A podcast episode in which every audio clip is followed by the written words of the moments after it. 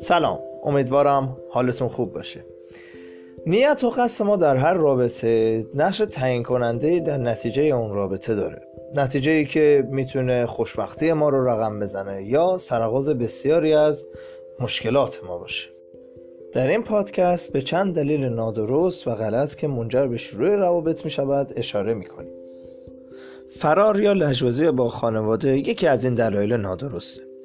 همه ما با پدر و مادرمون اختلاف نظرهایی داریم.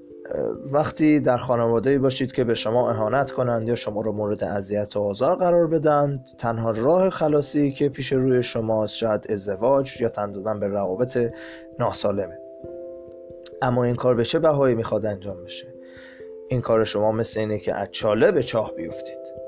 در اینجا مواقع بهتره که روی استقلال شخصی خودتون تمرکز کنید و با مشکلات بین شما و خانوادتون روبرو بشید و روی راهکارها و راه حلا تمرکز کنید.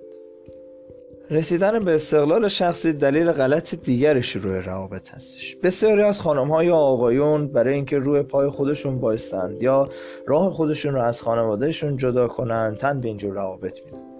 اما بدانید که استقلال امری فردی و شخصی است و با اتکاب شریک زندگیتان نمی‌توانید استقلالی داشته باشید. جایگزین کردن یکی از بدترین حالات ایجاد یک رابطه جدید است. مادامی که در سوگ رابطه قبلی خود هستید تمام خلاهای عاطفی خود را در رابطه جدید پیاده می کنید و با نگاه کردن به جنبه های مثبت و عاشقانه این رابطه سعی در فریب خودتون می کنید و نتیجه ای جز تخریب خود و شریکتان نخواهد داشت. بدانید که شرط رابطه موفق این است که دو نفر بخواهند که با یکدیگر باشند. نه آنکه صرف نیاز با هم بودن آنها را کنار یکدیگر نگه دارد. نگاه های معنادار و سنگین فامیل یا حرفها و گوشه های دوستان و بزرگترها شاید یکی از دلایلی باشه که شما رو به سمت روابط ناسالم می‌کشه. بله فشار خانواده یا دوستان یکی از این دلایل هستش. در اینجا مواقع شما باید به اعصاب خودتون مسلط باشید و سعی کنید هیجانات اطرافتان را مدیریت کنید. ظاهربینی یکی دیگر از دامهای رابطه ناسالم است. وضعیت اقتصادی یا طبقه اجتماعی یا ظاهر جذاب شاید مهم باشند اما هیچ کدام نمی‌تواند جایگزین آرامشی شود که شما با شریکتان تجربه خواهید کرد. حس پوچی و تنهایی عامل دیگری است که ما رو به سمت اینجور روابط سوق میده. همه ما تو عالم تنهاییامون به دنبال نیمه گم شده خودمون میگردیم.